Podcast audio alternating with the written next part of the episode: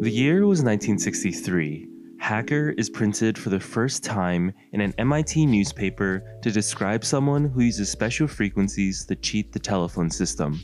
Years later, cybersecurity has grown and changed. The days of phreaking and war driving are long past. Today, these security experts help us tackle issues like election hacking and data privacy. They formed awesome communities and companies in our ever advancing technological world. I'm your host, Sean Sun, and you're listening to Hacker Culture, a brand new show about the people and movements driving cybersecurity culture forward.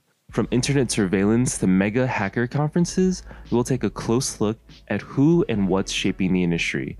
You can find out more about the show and our future guests on hackerculture.fm. That's hackerculture.fm. New episodes come out every Monday on wherever you listen to podcasts.